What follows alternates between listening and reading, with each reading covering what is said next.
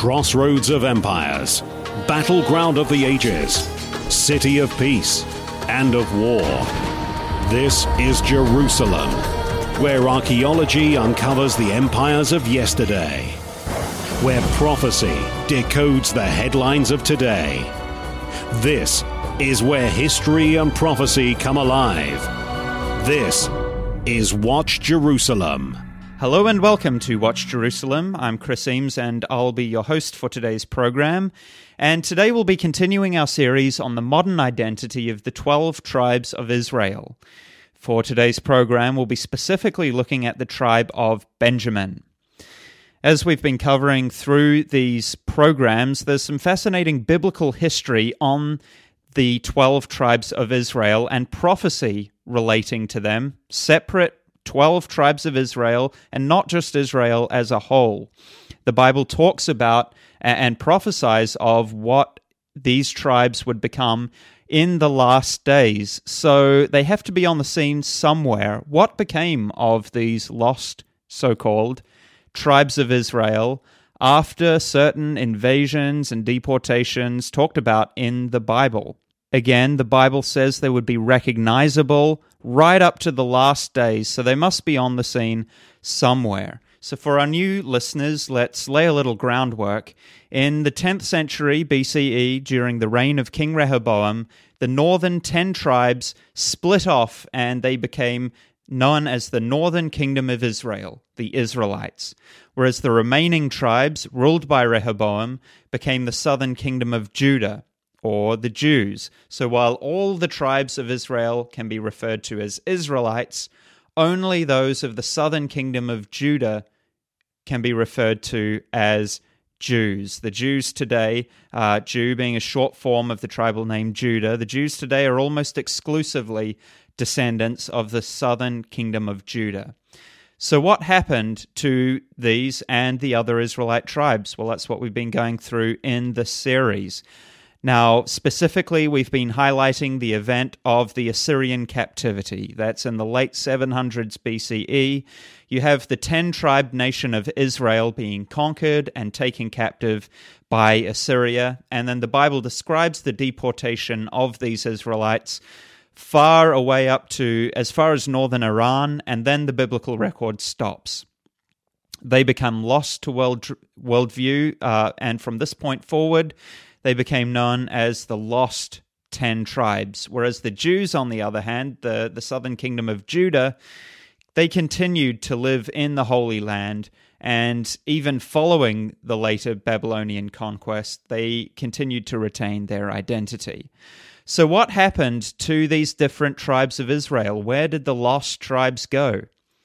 The Bible prophesies about each of these tribes of Israel. Genesis 49 is a key prophetic chapter about each of the sons of Jacob, what each tribe would look like in the last days. Verse 1 of Genesis 49 reads, quote, And Jacob called unto his sons and said, Gather yourselves together, that I may tell you that which shall befall you in the last days. He then proceeds, this is Jacob, to describe the specific types of people and nations that each tribe would become in the end time. So, again, according to Bible prophecy, these tribes must be on the scene somewhere. At Watch Jerusalem, we often point our readers to our free book, The United States and Britain and Prophecy, uh, by Herbert W. Armstrong, free on our website. This book traces what happened to the lost tribes of Israel, how they became lost, where they went, where they are today. In this book, Mr. Armstrong showed that following the Assyrian captivity, uh, that the, again the Bible traces up as far as Iran, the northern 10 tribes from there migrated up into Western Europe and on beyond into the British Isles. His book focused primarily on the two birthright tribes, Ephraim and Manasseh. Ephraim had been prophesied to become a great commonwealth or company of nations, of course, becoming Great Britain and her commonwealth. And Manasseh had been prophesied to become a singular great superpower, the United States of America. And of course, the tribe of Judah is represented by the Jews around the world, and specifically the Jewish nation of Israel in the Middle East. But what of the other tribes? Mr. Armstrong doesn't go into the other tribes in detail. It's primarily about uh, Ephraim, Manasseh, and and a little bit of Judah. Uh, but he he lists the other nations that the that the tribes have descended into, such as uh, this is a quote from page 108 of his book. Northwestern European na- nations such as Holland, Belgium, Denmark, Northern France, Luxembourg, Switzerland, Sweden, Norway, Iceland. So, if you've been following the series, you'll note that we have three tribes left to cover that's Simeon, Levi, and Benjamin. Now, Simeon and Levi are a separate case. Genesis 49 prophesies that they would become scattered among the Israelite nations, and we'll cover both of them together uh, in the next program on the series. But putting these two scattered tribes aside, we have one tribe left one tribe described as a strong, independent uh, entity in Genesis 49, and that is the tribe of Benjamin. And again, if you've been following these programs and keeping note, you'll you'll see that we have one more northwestern European nation of Israel that we have not yet identified. Which nation is it? We've covered the mainland European Israelite nations of France, Switzerland, Belgium, the Netherlands, Denmark. We've covered the Israelite island nations of Britain and Ireland, and we've looked at the Nordic nations of Sweden and Finland. So, what is the final one? It is, of course, Norway. So, for today's program, we'll look at the evidence for identifying Norway and her daughter nation, shall we say, of Iceland as modern day Benjamin and the biblical description of the tribe of Benjamin and the prophecy of what that tribe would be like in Genesis 49, it matches up closely with the modern nation of Norway. But wait, you may say, we've been focusing on the lost tribes of Israel, specifically the lost 10 tribes of Israel, of the northern kingdom that were deported by the Assyrians, lost to worldview, and migrated up into, uh, uh up into Western Europe. But the tribe of Benjamin wasn't lost. Benjamin stuck with Judah, right? So the Jews of today around the world, and especially in the Middle East nation of Israel, are the tribe of Judah, but also the tribe of Benjamin. So, how can Benjamin be one of those lost tribes? And that is true. But the wider picture in the Bible is more complex and it's really quite fascinating. And the Bible actually indicates up to two minor Benjamite migrations separate from the conquest of the northern kingdom of Israel by Assyria and the southern kingdom of Judah by Babylon. So let's get into it. Let's go to the prophecy of Benjamin in Genesis 49 and we'll start from there. Uh, as we usually do on these programs, we'll first cover the identifying markers for Benjamin, and then we'll follow up with these tribal migrations. Here in this last day's prophecy in Genesis 49, we read of the unique identifying markers of the tribe of Benjamin. This tribe is listed quite separately and distinctly from the tribe of Judah. There's no mention here of the two of them together, uh, no mention of this tribe being scattered in Judah or swallowed up in Judah, as the mention is made of the tribes of Simeon and Levi uh, Benjamin is described quite separ- separately and distinctly. And this is what we read of Benjamin in verse 27 quote, Benjamin shall raven as a wolf. In the morning he shall devour the prey, and at night he shall divide the spoil. So, Benjamin, a ravening wolf. Other translations read, a ravenous wolf. Benjamin is a wolf, he tears his prey. Benjamin, as a wolf, he will tear to pieces. So we get a few things from this verse. We get wolf symbolism, we get ravenous violence, we get plundering, spoils, and we certainly get a picture of this with the ancient biblical tribe of Benjamin. The tribe of Benjamin was fiercely independent and an often violent tribe, so much so that at one point the entire nation of Israel, all 11 other tribes, were at war with them. And that's described in Judges 20. We'll go through that in a little more detail further on. And according to Jewish tradition, the tribal flag of Benjamin was the wolf, was a, an image of a wolf on their flag. And that plundering, ravenous wolf tribe fits well with the identification of our last remaining major Israelite nation, Norway. Norway is known primarily for its proud Viking heritage. The Swedes and Danes also had Viking heritage, but Norway was the nation of Vikings. Now, the Vikings are a peculiar people because they were not so much about taking territory, they weren't a colonial power. They uh, they invaded foreign lands in a barbarous and a bloody fashion with the intent on pillaging, plundering the area, taking the spoils, and heading home to divide them. Again, as per Genesis 49, verse 27, Benjamin ravening as a wolf, devouring the prey, and dividing the spoil. Now, the wolf was one of the primary Viking symbols.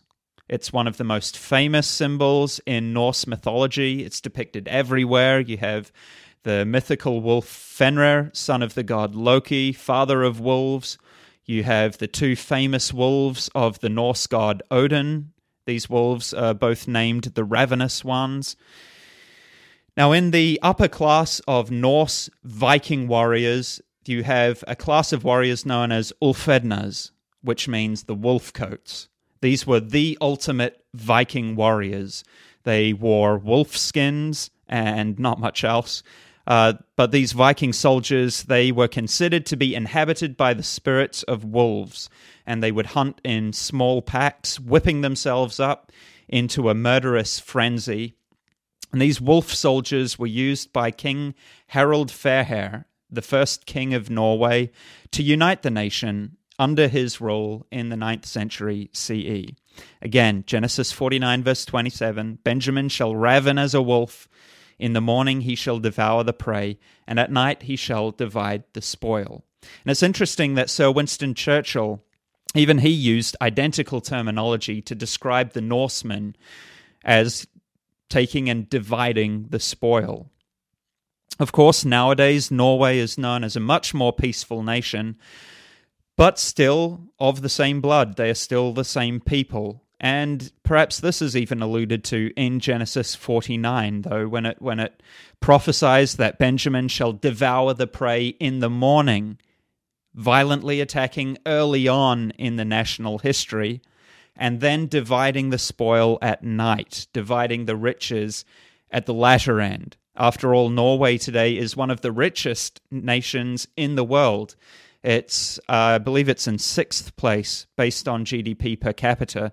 Norway leads the way in multiple global rankings for wealth and well being. And the sheer wealth of the nation can be most clearly seen in its national savings. Norway has the largest sovereign wealth fund in the world, worth around $1 trillion. Imagine that a savings fund of just over $1 trillion, and all for a nation of just a little over 5 million people. Talk about a nation prophesied to divide the spoils in the latter days. And it's primarily built that wealth through investment of just over 9,000 companies around the world, uh, alongside the discovery of massive oil reserves in the North Sea. And all of this, again, fitting the terminology of Genesis 49, verse 27, even further, because it's not uh, money that's immediately in the hands of the population. The, the uh, sovereign wealth fund is held by the nation, and it is spoil that is carefully divided out to fund, in large part, the uh, Norwegian welfare state and the pensions. So let's look at some of the other parallels between northern, uh, sorry, modern day Norway and the ancient tribe of Benjamin. The tribal patriarch Benjamin was the youngest of Jacob's sons. He was the only brother of Joseph, uh, by the by their mother Rachel, uh, and so he was the brother of Joseph, as we know, modern day America and Britain, uh, from Joseph's sons, Ephraim and Manasseh. And as such, there was some affinity between Joseph and Benjamin. You can read about that, for example, in Genesis chapters 43 to 45. And that affinity uh, really does remain between America, Britain, and Norway.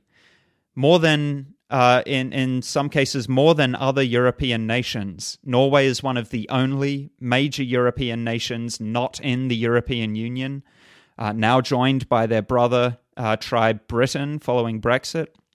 Norway has had close relations with America and Britain for a significant length of time. There's been large scale migration from Norway into America. About half as many Norwegians live in America as live in Norway.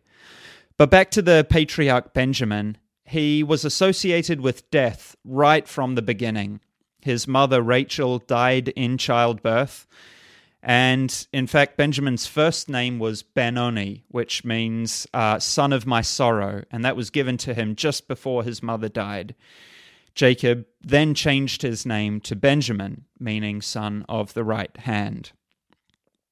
Some of the names given to Benjamin's sons and their descendants also seem to reflect this ravening wolf tendency for the tribe. There's Benjamin's son Bela, whose name means destruction. There's Benjamin's son Ard, which means I shall subdue. Eshek, meaning oppressor. Uh, oppressor. Azrikam, meaning help against an enemy. Azmavet, which means strong unto death. Snoah, hated. Shimrath, guard. Lod, strife. Merima, treachery, Kish, snaring. So some names there that, that sort of do reflect that ravening wolf tendency and prophecy of Benjamin. But now let's look at the historic timeline of the ancient tribe of Benjamin in the Bible. And it's quite remarkable how closely it pairs with the timeline of the nation of Norway. We'll spend a little time on the earliest major foundational incident that features the tribe of Benjamin in the Promised Land. We mentioned that briefly already. This is described at the end of the book of Judges in chapters 19 to 21. But the account shows it actually happened right at the start of Israel's entrance into the Promised Land. So, in briefest summary, a Levite was traveling with his concubine through the land of Benjamin, and a group of Benjamite men came at night to the lodge where he was staying and demanded that he be thrown out to them to be raped. And instead, this Levite pushed his concubine out the door to the mob, and the Benjamites abused her all night long. And finally, in the morning, she dropped dead at the doorstep to the inn. Her sh- pretty shameful Levite lover picked up her body, cut it into 12 pieces, and mailed it to ma- mailed the pieces to the leaders of Israel, showing them what the Benjamites had done. Really gruesome, gruesome story. And in response to this horrific package that these different Israelite tribal leaders received, all of Israel came together to fight against the tribe of Benjamin. The tribe of Benjamin had refused to turn over the criminals, and so all of Israel came together to fight. There were three campaigns against the Benjamites, and pretty remarkably, the Benjamites won the first two campaigns in pretty overwhelming victories, killing a total of 40,000 fellow Israelites. But in the third battle, the Israelites, they had finally turned to God for his advice and guidance, and they defeated the Benjamites. And they defeated the Benjamites so thoroughly, the Bible says, burning the cities to the ground, that only 600 Benjamite men were left of the entire tribe. Now, once the Israelites realized that the tribe was on the brink of extinction, they stopped short, uh, wondering how to fix the problem the tribes had taken an oath not to give their daughters to a Benjamite man. So, what to do to stop this extinction of this tribe? They found one Israelite city that hadn't joined in their campaign, Jabesh Gilead, and they attacked the city. They killed everyone inside except for 400 virgins that they found.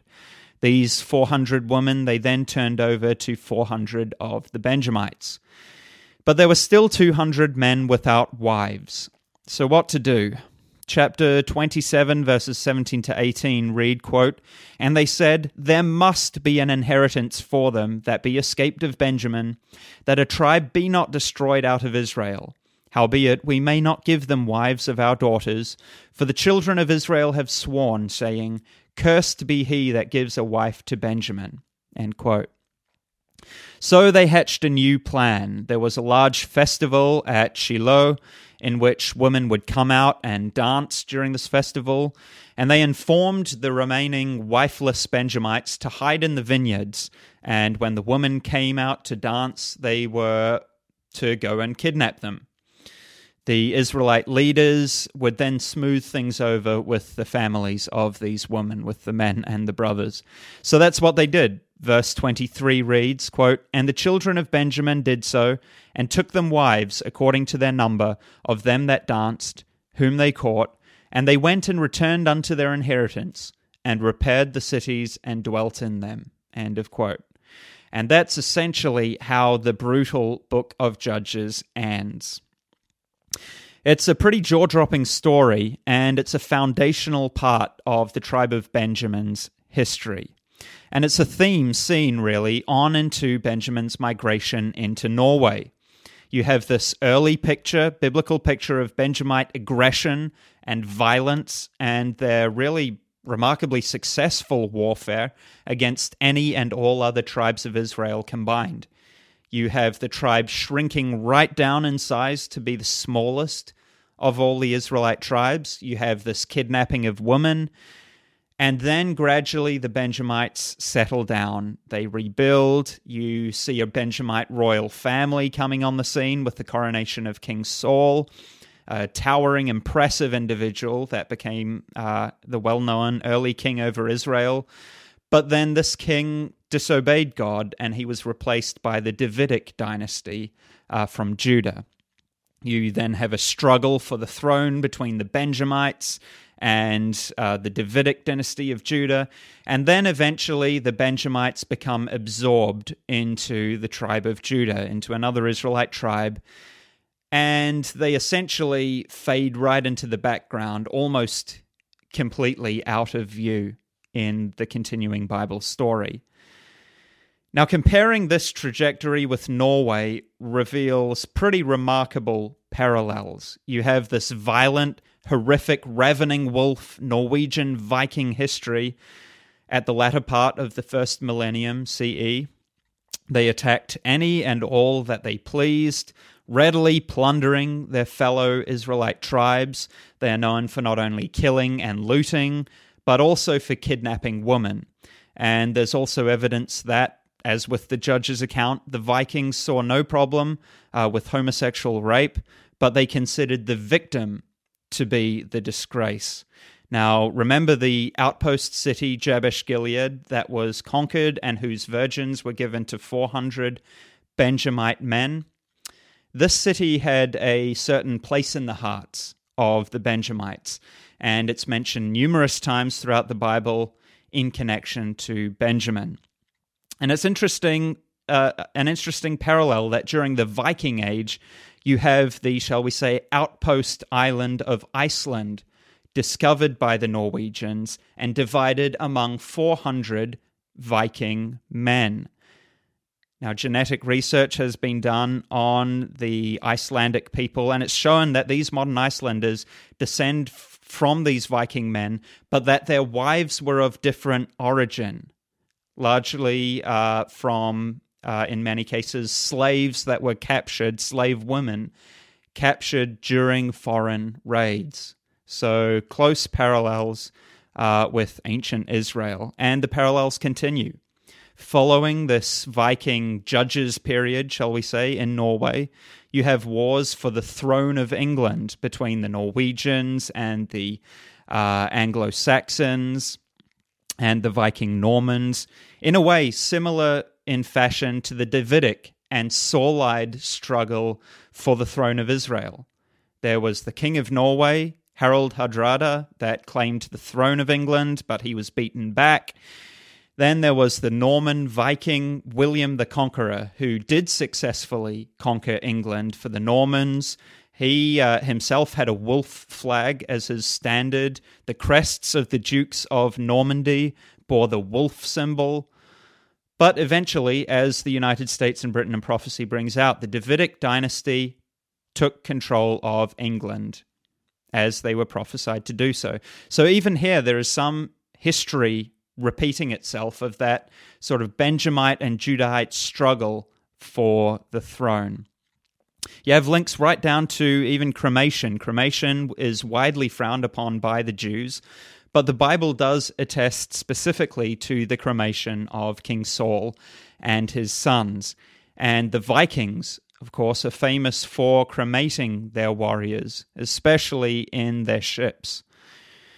Now, following the end of Norway's golden age in the 14th century, early, uh, I believe the late 14th century CE, Norway became absorbed into another tribe, into the Danish kingdom, and they faded into the background, just as with ancient Benjamin. They faded into the background under foreign uh, tribal rule.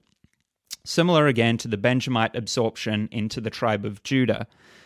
And it's similar in more ways than one, because while Denmark, as we covered in last program, uh, on the last program, while Denmark represents the tribe of Dan, uh, there is a significant element of Judah in Denmark, and this is reflected by the Danish territory of Jutland and the Jutes that inhabited it. And we'll mention this Jute migration and how it relates to the Benjamite Norwegians in the second half of this program. So we have Norway uh, absorbed into another tribe's territory and fading from significance, as with the ancient tribe.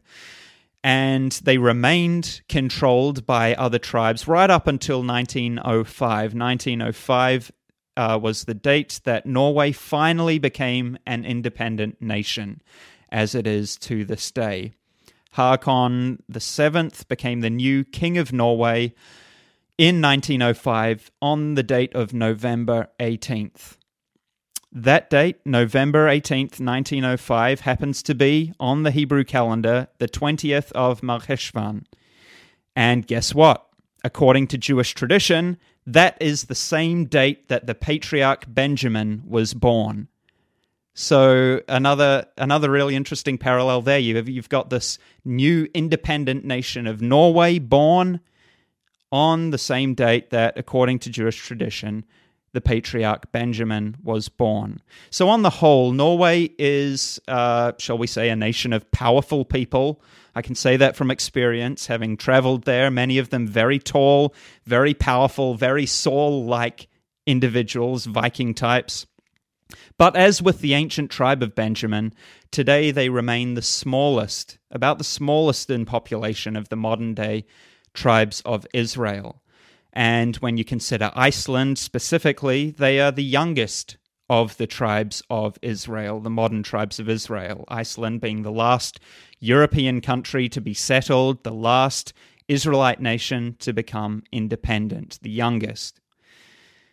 Norway today is comparatively insignificant compared to the other Israelite tribes. But as in Genesis 49, they certainly are a nation that is, to this day, filthy rich, dividing the spoil. Right, we'll take a short break there, and when we come back, we'll look at the migration of the tribe of Benjamin. Stay with us.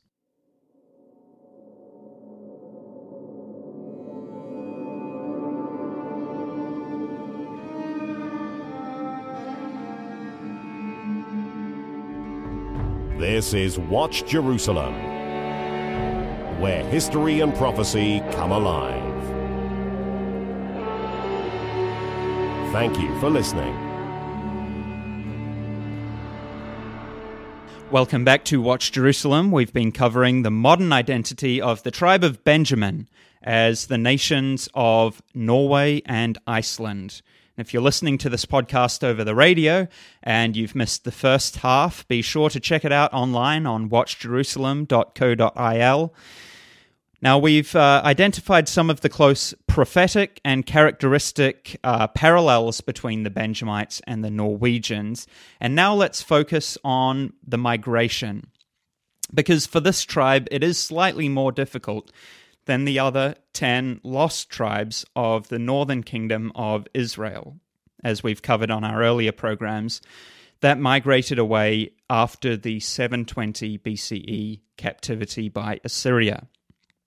For the full picture, let's uh, go back to the initial separation of the northern 10 tribes from the southern kingdom of Judah. 1 Kings 11 describes the breakup of the single kingdom of Israel. This had been prophesied to occur because of the sins of King Solomon. And toward the latter part of his reign, there was insurrection rising because of a pretty oppressive rule. One of these tribal leaders was the Ephraimite Jeroboam, who was seen as a figurehead for the northern tribes and was prophesied to become uh, king over 10 of those tribes.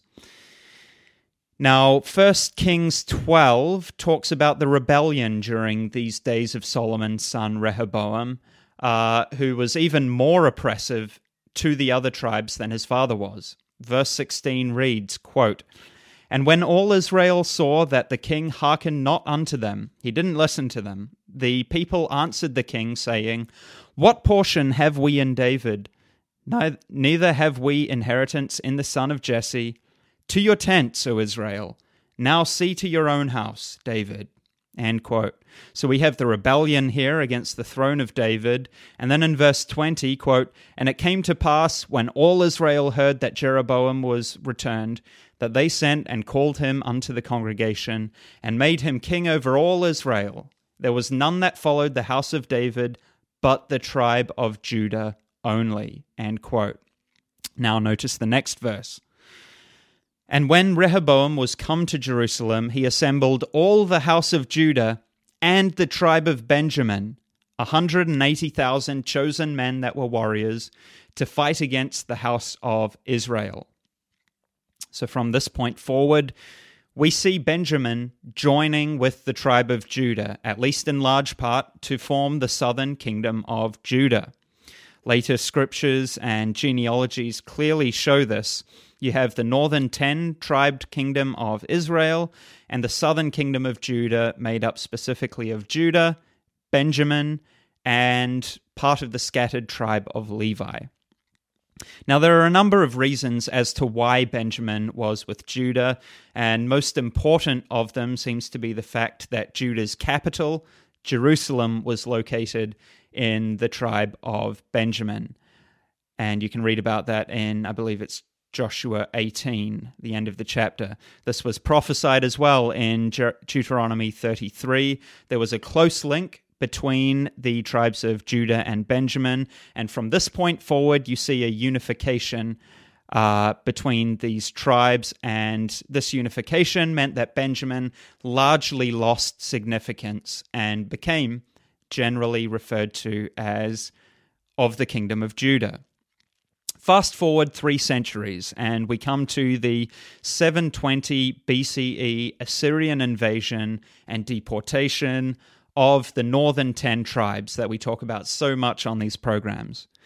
Again, at least in part, Benjamin would have been able to escape a lot of this onslaught because of their alliance with Judah, although it is possible that a part of Benjamin were taken captive to Assyria since they were on the border with these northern tribes in the hot zone. And uh, Hosea 5, verse 8 declares a warning to be trumpeted in relation to the tribe of Benjamin at this time. But as we know, the southern kingdom of Judah continued on the scene on beyond this for some 130 years before the Babylonian captivity. So these Jews didn't become lost to worldview. They are the Jews of today and around the world, making up again in large part the modern day state of Israel in the Middle East. They returned to the promised land during the days of Zerubbabel, Ezra, and Nehemiah, and they rebuilt and reset- resettled the land.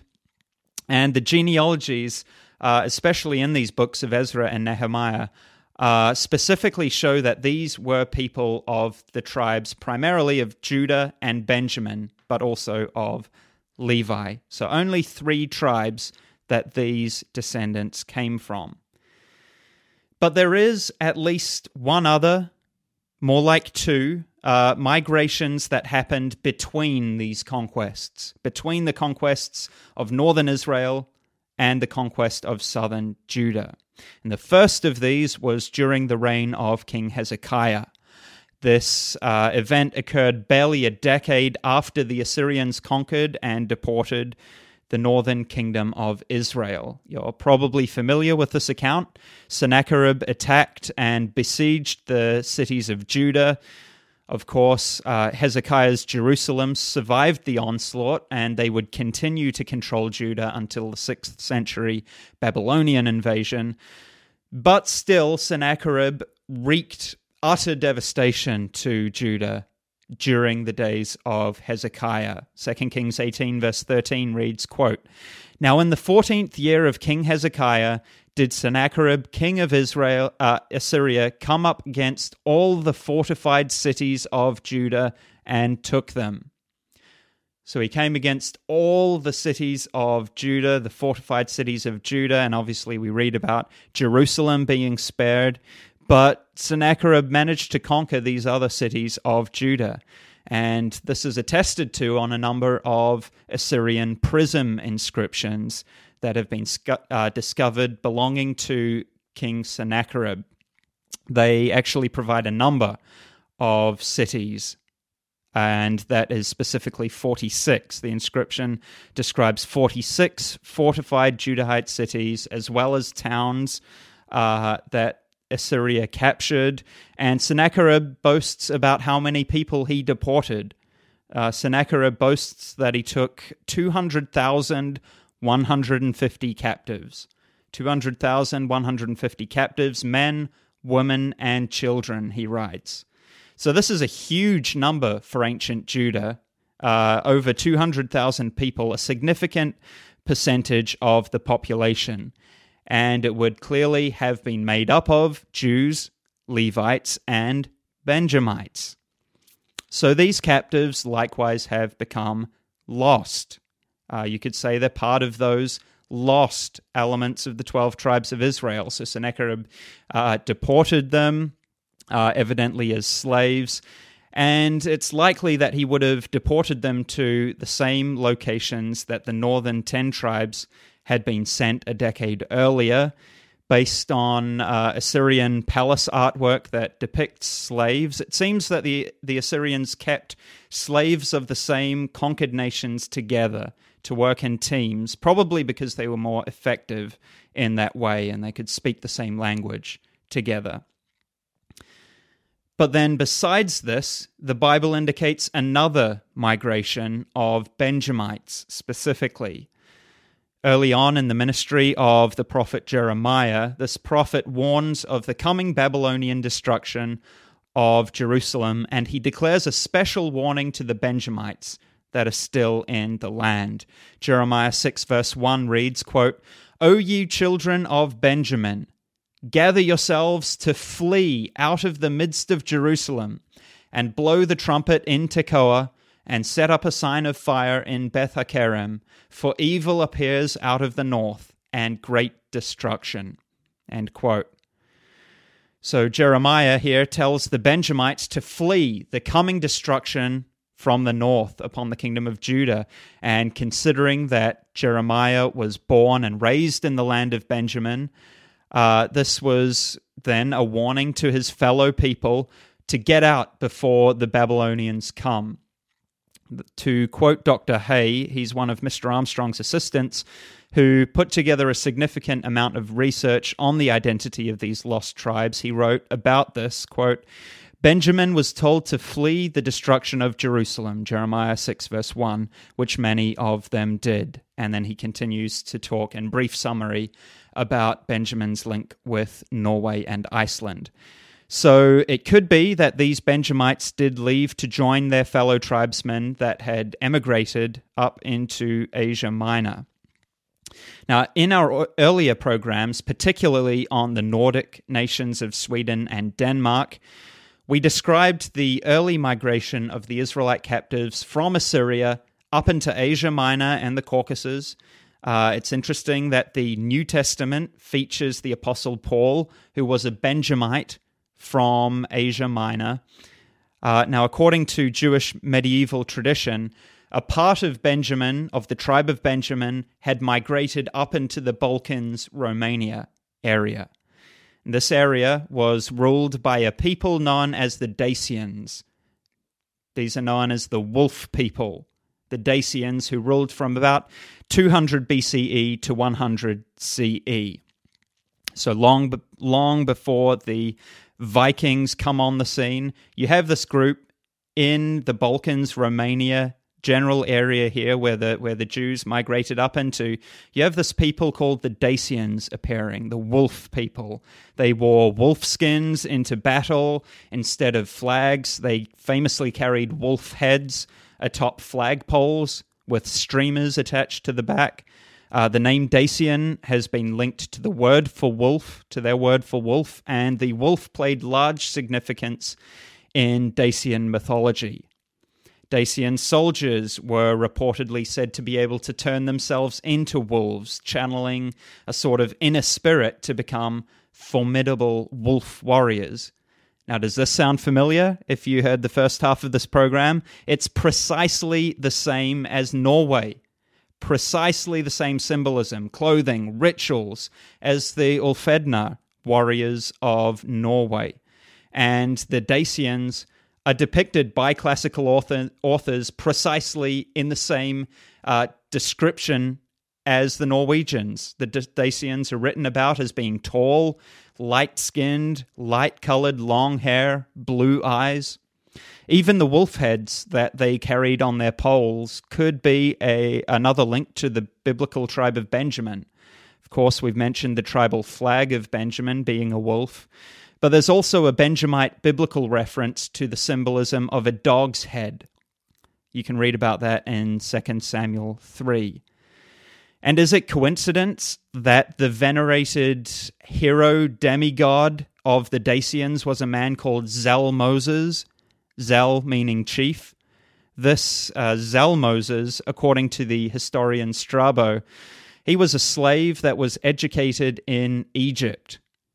So here we see some real close Israelite links to this people, and specifically Benjamite links. And then we see that link later on through a later migration up into Norway. We've detailed in previous programs the migration of these Israelite tribes from this region up into Western Europe and on into Scandinavia. The uh, 17th century his- historian Duchesne uh, probably butchered that. He wrote of the Viking Normans being descendants of the Dacians. And one of his earlier unknown sources describes Norway as being populated by Dacians. So, in the past, we've particularly highlighted the account of this migration up into the Nordic nations in the 13th century saga called the Ynglinga saga, among others. This saga highlights the migration from Eastern Europe uh, up into Sweden, Denmark, Norway. We covered the tribe of Naphtali, link with Sweden, and the tribe of Dan, link with Denmark. But as we mentioned in the first half of the program, the tribe of Dan, uh, the uh, tribe of Dan as Denmark, uh, isn't quite as simple as that. We have uh, another people as well within Denmark, and these are known as the Jutes uh, living in Jutland. Their name, which is more properly pronounced Yuti, is nearly identical to the Hebrew word for Judahite, Yudi. Dr. Hoeh, again to quote from him, he writes in the uh, in the article that we quoted earlier on the tribes of Israel that these Jutes of Jutland represent those of the Jewish captivity taken captive by Sennacherib during the days of Hezekiah. And of course, this group included a significant portion of Benjamites. And what do we see in Jutland's neighboring Norway? We see a population matching the prophetic description and national characteristics of the tribe of Benjamin. We've covered how anciently the tribes of Benjamin and Judah were closely connected, and thus, even with Norway today, we have a close connection with the nearby tribe of Jutes but there's and even uh, beyond that there's a unique connection between norway and the jews of the modern state of Israel in the Middle East. You have the Oslo Accords of the 1990s, which were a famous, albeit failed, attempt to bring peace uh, between Israel and the Palestinians. And who brokered the accords? It was, of all places, Norway. And Norway's government has a declared traditional position of being friend of Israel. But now looking forward to the future. What of Norway's, what of Benjamin's future? As we've covered on our previous programs, the Bible has a lot to say about the future of our Israelite nations today, and it's got a lot to condemn. There are over a hundred prophecies of judgment and destruction on our nations, and why is that? Because our people have turned away from God and from his laws. Jeremiah 30, verse 9 prophesies of this and of a coming great tribulation to envelop our modern Israelite nations. It says, quote, Alas, for that day is great, so that none is like it. It is a time of trouble unto Jacob. A time of trouble such as never before. You can read that in numerous other scriptures. Uh, Daniel 12 uh, has similar language. Judgment coming upon the children of Jacob, the tribes of Israel, including Benjamin. And in all of this, God is seeking repentance and humility from his people. More on this subject can be found in our free book, The United States and Britain and Prophecy. And I'll leave some links to some of our material related to this on Norway. I'll leave that on the podcast link at watchjerusalem.co.il. But there is good news on beyond that because the Bible prophesies that the coming Messiah will save our humbled peoples and will lead us to heights of power and strength like never before. Let's conclude with the prophecy of this future time period in Psalm 68. And it describes Benjamin among certain other of these Israelite tribes. Here we read, starting in verse 26, quote, Bless you, God, in the congregations, even the Lord from the fountain of Israel. There is little Benjamin with their ruler the princes of Judah and their council, the princes of Zebulun, and the princes of Naphtali. Your God has commanded your strength. Strengthen, O God, that which you have wrought for us. The God of Israel is he that gives strength and power unto his people. Blessed be God. Thanks for joining us. If you've got any comments or questions, you can send that to us at letters at watchjerusalem.co.il. Next time, we'll be covering the scattered tribes of uh, Simeon and Levi, and we'll be wrapping up the series with one final program after that, uh, covering the, the lost tribes of Israel as a whole and looking at why we study the modern identity of the lost tribes of Israel. Thanks for joining us.